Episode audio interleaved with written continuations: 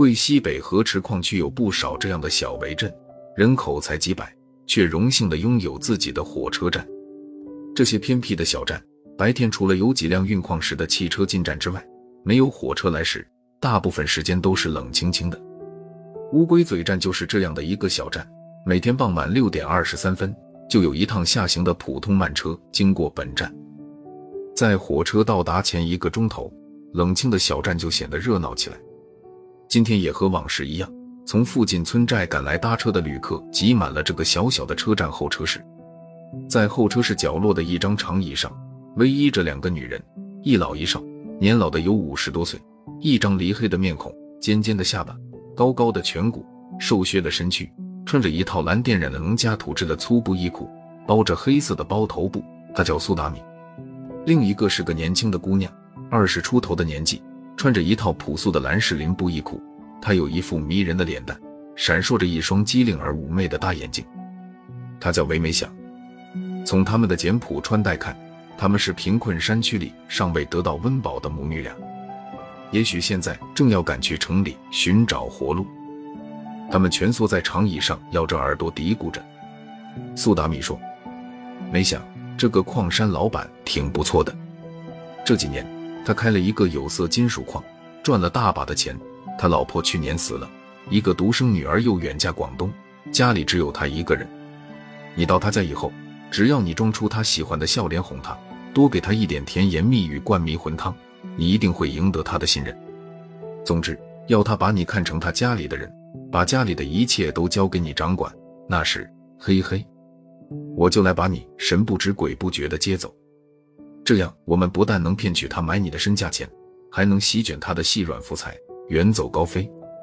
没想皱着眉头说：“上次我去屏风茂路边餐馆露花楼周老板家时。”你也是这样打算的，结果怎么样？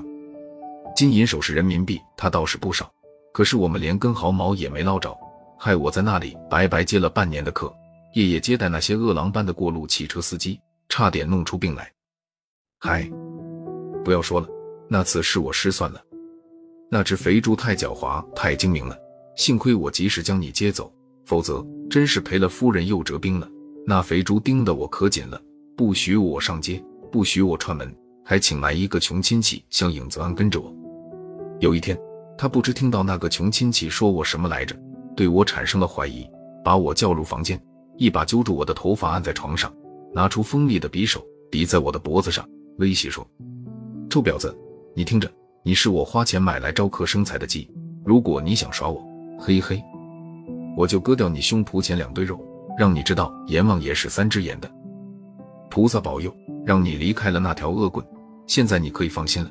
这矿主忠厚善良，他一心扑在开矿发家致富上，其他事情一概不过问。达米，告诉我，这个矿山老板叫什么名字？今年有多大年纪？苏达米警惕起来，不乐意地说：“嗨，你问这个干啥？又不是叫你跟他过一辈子，你管这么多干啥？他到底叫什么名字？多大年纪？他叫秦宝善。”还不算十分老吧？原来这两人是同伙。唯美想是个山里姑娘。有一次，她随同村的姐妹出外打工，结果被人拐卖到广州去卖淫。从此，原来天真无邪的美想恨透了所有男人，索性破罐子破摔，报复这个社会。后来，他遇到达米，达米的花言巧语让两人一拍即合。达米还负责联系，没想出卖美色，骗到钱后，两人对半分成。这才有了开头这一幕。说话问，火车来了。这两个女人挤上火车，经过一夜的旅行，拂晓时分，火车到达一个小站。他们一下火车，就在车站附近找问小客栈躲起来，睡了一天。当晚，他们去一个叫做猫鼻子岭的寨子，以一万元的身价将梅想卖给矿业专业户秦宝善做填房。二，秦宝善家所处的山村。是大山皱褶的一个寨子，在奇形怪状的悬崖下面，山坡上星罗棋布散落着简陋低矮的农舍。秦宝善家是一座小巧玲珑的三层的雅致的小洋楼，鹤立鸡群般屹立在简陋古老的破泥房之中。小洋楼前的院子很雅致，错落有致的砌着几个花圃，种着各种鲜花。中间有一座水池，水池里假山玲珑，造型别致，外面镶嵌着黄白石米，线条清晰明快。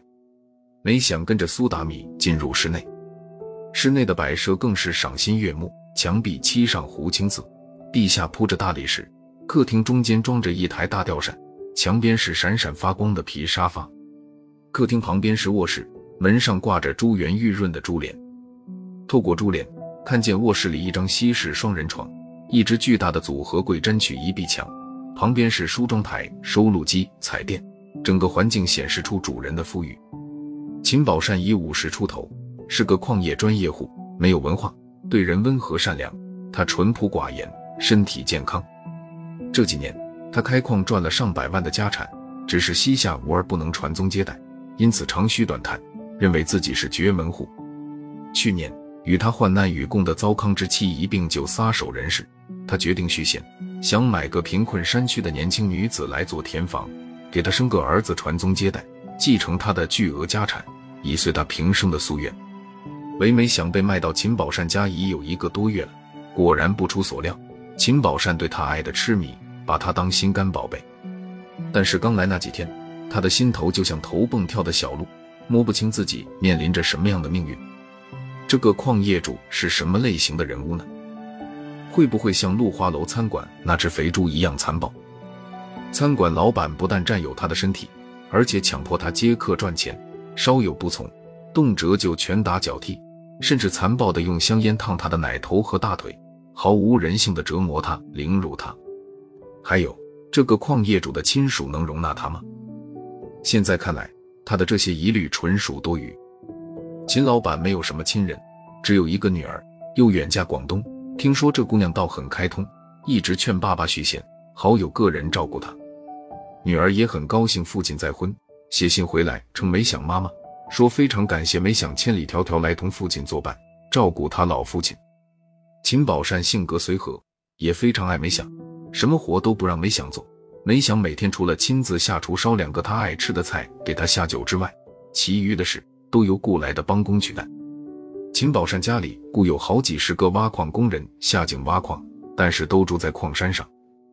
他本人也时常上矿山下矿井查看，指挥工人们干活。白天只有梅想一个人在家。山区电力紧张，白天停电，梅想没法看电视了，闲极无聊，只有和家里养的一只卷毛大狼狗为伴。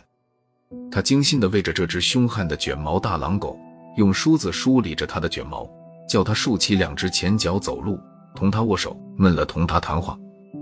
这条大狼狗也够精灵。得到女主人的宠爱，一见梅想就拼命摇着尾巴，两只前爪搭在梅想的膝盖上，伸出舌头试着女主人的手。